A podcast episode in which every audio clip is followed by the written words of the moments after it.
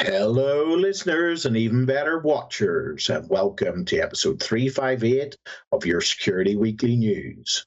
This week, we have Juniper Urgent Junos OS update, NTLM vulnerability, NSA being naughty, fake apps, Whitesnake, and Jason Wood.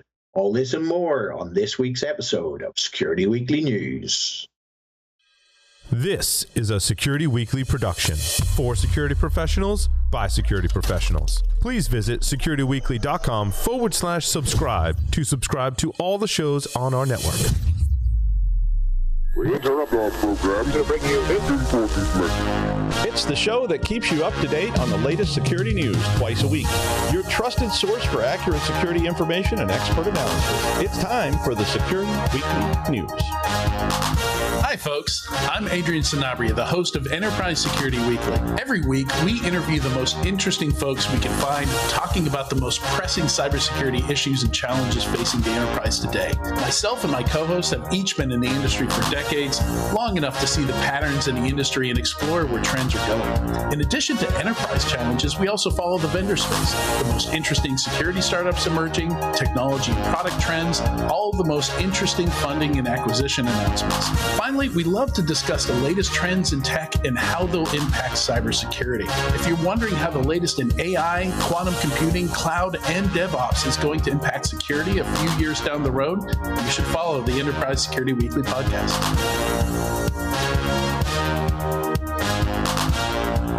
Welcome back to this week's episode of Security Weekly News, and I'm your host, Aaron Leyland, standing in for Dr. Doug, who misses you dearly and will be back soon. Firstly, we have Juniper Networks releases urgent Junos OS updates for high severity flaws. So, um, Juniper Networks has released out of band updates to address high severity flaws in SRX series and EX series that could be exploited by a threat actor to can take control of your susceptible systems. So there you go. The vulnerabilities tracked as CVE 2024 21619 and CVE 2024 21620 are rooted in the JWeb component and impact all versions, virgins, versions of Junos OS difficult. As temporary mitigations until the fixes are deployed, the company is recommending that users disable JWeb or restrict access to trusted only hosts. Okay, next. Researchers uncover how Outlook vulnerability could leak your NTLM passwords, and we thought we'd never hear about it again or did we? anyway, the key points to this a critical vulnerability in Microsoft Outlook could expose a user's MTM LM password hash. The flaw resides in the calendar sharing functionality and can be exploited through email or web based attacks. Successful exploitation requires tricking the user into opening a specially crafted file. How hard could that be? While Microsoft patched the initial vulnerability, two bypasses remain unpatched involving Windows Performance Analyzer and Windows File Explorer.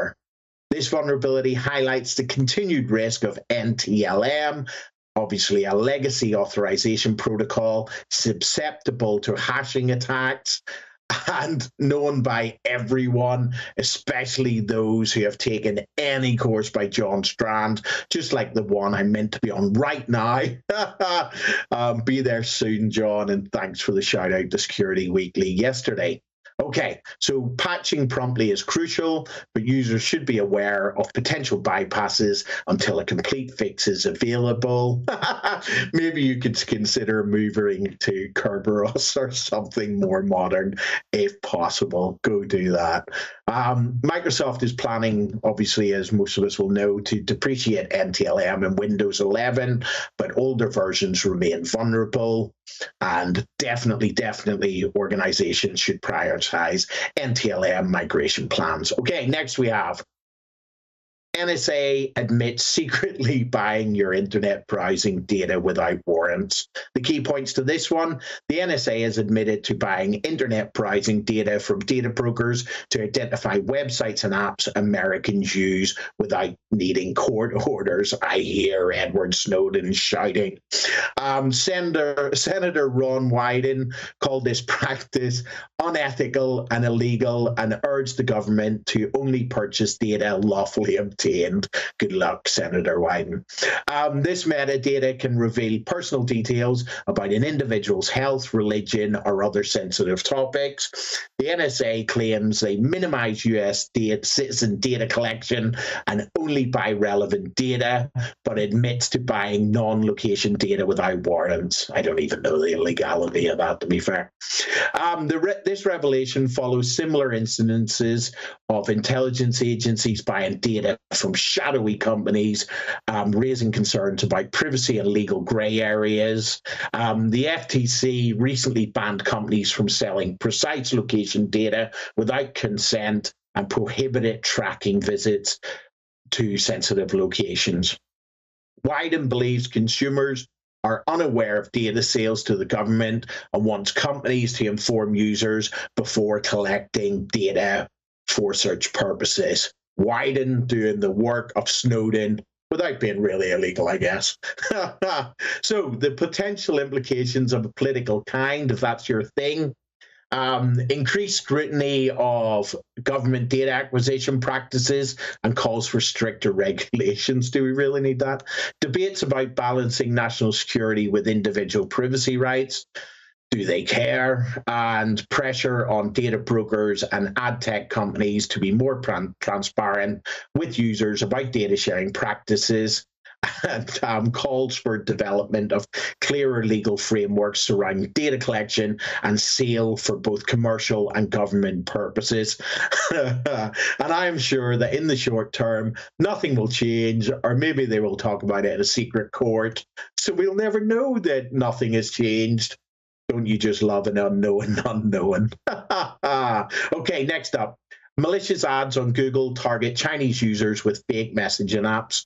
Chinese speaking users, it's like have been targeted by malicious Google ads for restricted messaging apps like Telegram as part of ongoing malvertising, that's a word, campaign. The threat actor is abusing Google advertiser accounts to create malicious ads and pointing them to web pages where unsuspecting users will download remote access well, they, I, I want to say remote access Trojans, but I wrote, wrote um, remote administration Trojans, all still rats.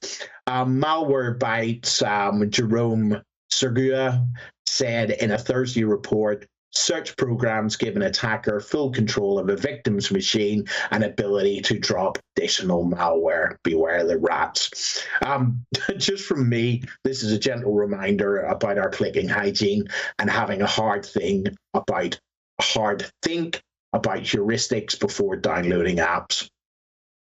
Um, this week, for some phishing education that I'm going to share with you, at least a little bit anyway, I've been looking into human heuristics and cybersecurity. Um, which will be a great topic for another day. But today, for some highlights, and I must give some credit to Scott and his book for these thoughts it was just re- worth reading just for this, but more about his book in the final story. Have you heard, have you heard, listeners and watchers, the Linda problem, which is a classic thought experiment highlighting a cognitive bias called conjunction fallacy?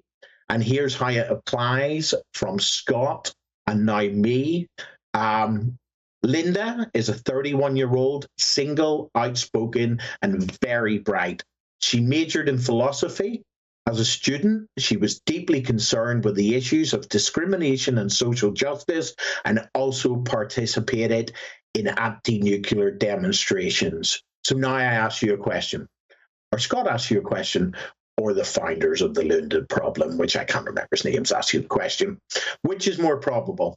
Linda is a bank teller, or the second one, Linda is a bank teller and is active in the feminist movement. Have you got your answer in your head? It's also really hard to think while listening to me talk, but more about them heuristics another day. Okay, So the majority of those asked chose option two. However, the probability of two events occurring together, that is in conjunction, is always less than or equal to the probability of either one occurring itself. Got it? In cybersecurity, the Linda problem manifests when we rely on our intuition and familiarity to judge threats. We might considering a fishery, phishing email with a familiar logo or familiar voice uh, more likely than a less familiar, unlikely attack involving hidden malware. This bias can lead us vulnerable. Okay, here's how understanding the problem can help. So I'm telling you, be wary of gut feelings. Don't dismiss unfamiliar threats as improbable based solely on intuition. Challenge assumptions. Question the source and intent behind everything, not just what it seems. And really, really, a lot of this resonated with me um, last week and today. Think statistically, consider the broader context and the relative likelihood of different scenarios and also seek objective evidence, verify information and claims before acting. Basically, basically, look further than your immediate thoughts. Use the slower and lazier part of your brain that asks for reasons to use it before it kicks into action. I hope you got all that. You can rewind and listen again if not. Dare you. Okay, okay, okay. Now over to my good friend Jason Wood, who will positively blow your mind. Go, Jason. Well, I don't know about blow everybody's mind, but it's kind of a picking up where we left off last week on the Microsoft breach that was attributed to Midnight Blizzard, also known as Cozy, Cozy Bear, or actually known as the Russian Foreign Intelligence Service, or SVR. Um, there were I debated on whether or not to cover this again, but there were a couple of interesting, I felt, details that were disclosed that warranted maybe a little bit more uh, another look at it. And so, for anybody who missed all of the noise over the last uh, week or so of about this intrusion, uh, basically, you know, the again, the SVR, the Russian Foreign Intelligence Service, is is attributed as successfully compromising Microsoft uh, Microsoft's corporate uh, email accounts for their senior leadership team and folks in cybersecurity as well as legal and a few other departments. So pretty much they they got up to the uh, to some pretty serious information uh, as to what was going on inside the organization organization what people are talking about. Uh, the intrusion began in late November 2023 and was discovered on January 12th, 2024, so nearly two months maybe a month and a half or so that they had access. And this always gets me when I read this, and and you can't keep help bump into these words over and over again as you read the articles about it and and then the, the blog post by Microsoft. The initial point of compromise was described as a quote legacy non-production test tenant account end quote, and you know just really trying to minimize the the value of this account never that was exploited by a password spray attack that was successful. Nevertheless, it ended up with you know the email inboxes of Microsoft's really senior people being compromised. So, yeah, um, definitely you know one of those things where you just flinch at that. But that that that term legacy test, legacy non-production test, uh, t- test tenant account just gets me every time. Anyhow, one of the things I had wondered about was the password spray attack that was conducted. There weren't any any details about this other than just saying, "Yep, there was a password spray attack." Now, typically, um, when you know, like a penetration tester or somebody's doing a password spray attack against say, an on-premises system like Active Directory, what we're trying to do is um, run a, a number of different accounts through the attack and a small number of passwords, trying to avoid that account lockout. You know, maybe run two or three attempts and then, but don't go over like five where account lockout happens and trying to escape some notice that way. Uh, but in Azure, things work differently uh, for password guessing attacks. Instead of account lockouts where they just shut it down, Microsoft will block the IP address that is performing the password guessing attack. So the attacker needs to work around this block in some manner. And when I was doing some training myself, sitting in class, we were discussing this exact problem when we talked about the need to rotate IP addresses on on some level to try and get around being blocked by uh, by the Azure systems. And while I was reading, that appears to be what the case here is. I was reading an article on dark reading that Microsoft uh, disclosed that the guessing attacks came from a quote vast number end quote of legitimate residential IP addresses. So, uh, you know, if Microsoft temporarily blocks one of these IP addresses, doesn't matter because the attacks keep coming from other IP addresses, and it's not low, you know, restricted to a specific network block or anything like that. It's happening from all over the place, uh, all at once. And I also thought it was worth noting here that uh, the line about legitimate residential IP addresses, you know, you can do a reverse lookup and you see that, okay, this goes back to a Comcast subscriber or uh, CenturyLink or or whoever. Um, so this would imply, at least to me, that the SVR had some kind of botnet of compromised residential computers to conduct this attack, which leads to preparation and uh, ahead of time for it. Uh, for this attack and probably others that are that they're using it for. Um, they didn't say anything about the location of these residential addresses, and I wondered about that a little bit because you'll see some reference to like um, unusual si- sign-ons from unusual locations and and and monitoring for that. So it seems to be that there is some location checking here on you know on IP addresses that are performing attacks uh, or logins at least, and so they did they didn't say anything about that, and I wondered like you know, so are these spread all over the world? So there's no real discernible power or pattern rather, or is it located more in a specific area that is maybe more likely to have Microsoft employees working in it? So uh, centers where they have uh, a large, you know, a large office or campus type of environment, you know. So, uh, but nothing there uh, that they said about that this, you know, regardless, this is, uh, you know, it'd be something that I would like to hear a little bit more about. Maybe just because Microsoft does state that, you know, in their def- guidance, you should review for unusual logins from uh, or logins from unusual locations. So that caught my attention a little bit. Microsoft also disclosed that the attackers compromised a legacy, in quotes again, OAuth application to facilitate their additional access. So they got the initial account and they found this uh, legacy OAuth application, and then they compromised that, and then they used got that authorized and uh, granted their compromised account the full access as app role inside of Azure, which then gave them apparently access to the mailboxes that they were looking at. And I've seen some articles that were talking about, you know, my the, the account had access just to outright access the had the privileges to outright access mailboxes. Uh, but this seems to indicate that now there was another step or two that they had to take. Um, but it also feels a little bit like splitting hairs because I'm, you know, it, it wasn't very many steps to get them that privileges. You know, it apparently had at least the ability to grant itself privileges to do something. Um, so, you know, it's kind of like a system administrator. I don't have access to look at somebody's email inbox in exchange, but I can grant myself that those permissions if I was to do so. Um, so that seems like that's the case here. Now, I did notice at the bottom of the page, the, the latest blog post by Microsoft, um, a link to a bulletin published in December 12th that warned people that attackers are abusing OAuth applications to facilitate intrusions. And I had to pause a little bit when I saw this. Like, wait, what am I? You just said that OAuth applications are being abused, and now I see a month earlier.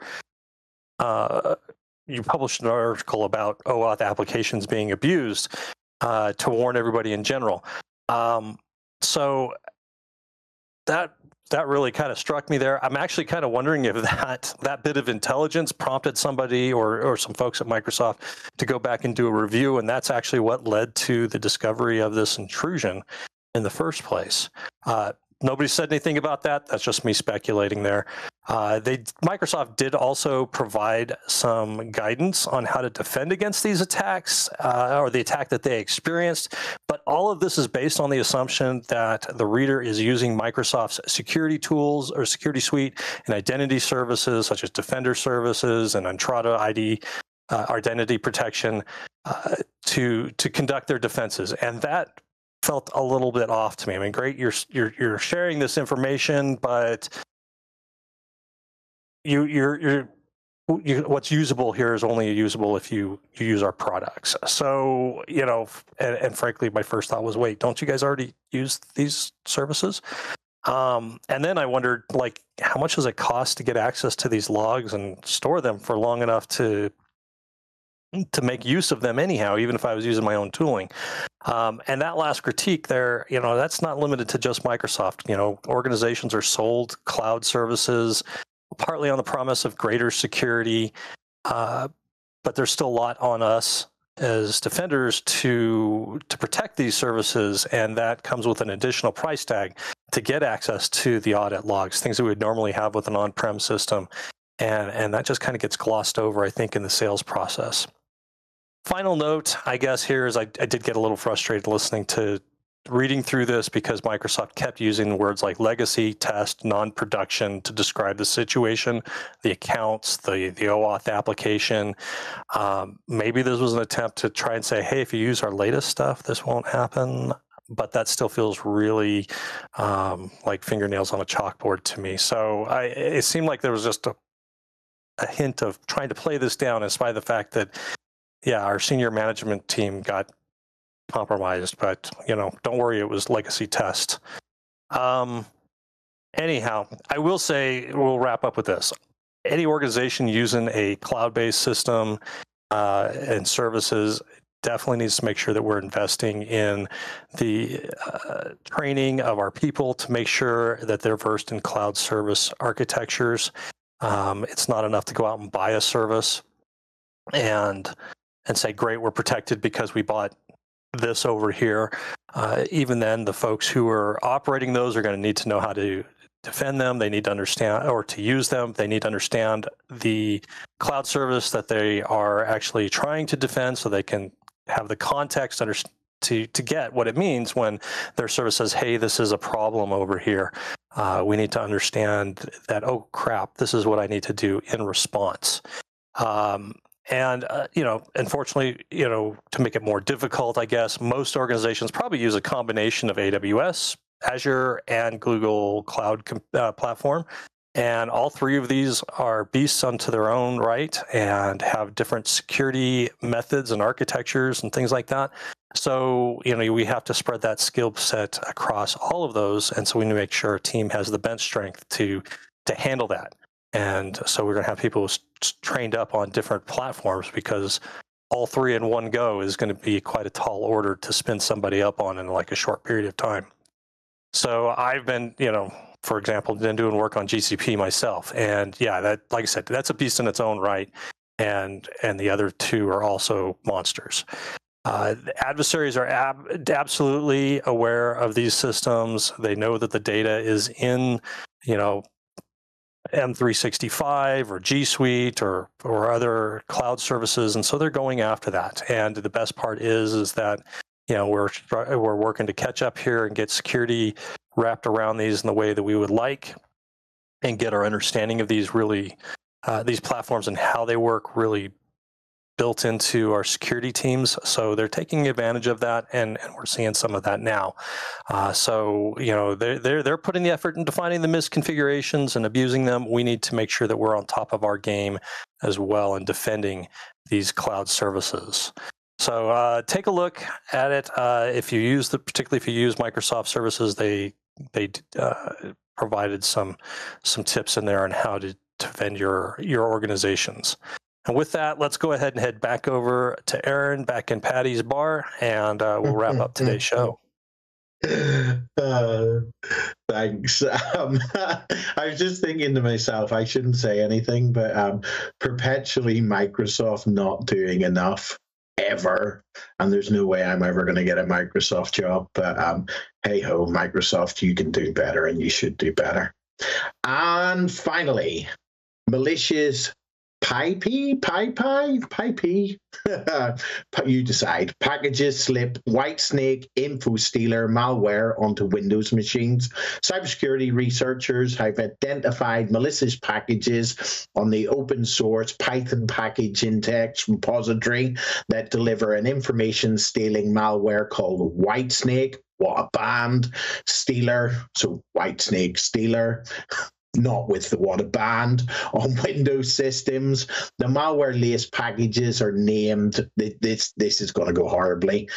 Nigpal, Figflix, Tellerer, S SCGMM, FD, D, debug. Oh, no, that one. SGMM, MyGens, New Gens, and Test Labs 111. There you go. don't rewind that. You don't want to hear it twice. Um, they have been uploaded by a threat actor named WS. These packages incorporate base 64 encoded source code of PE or other Python scripts within their setup.py files.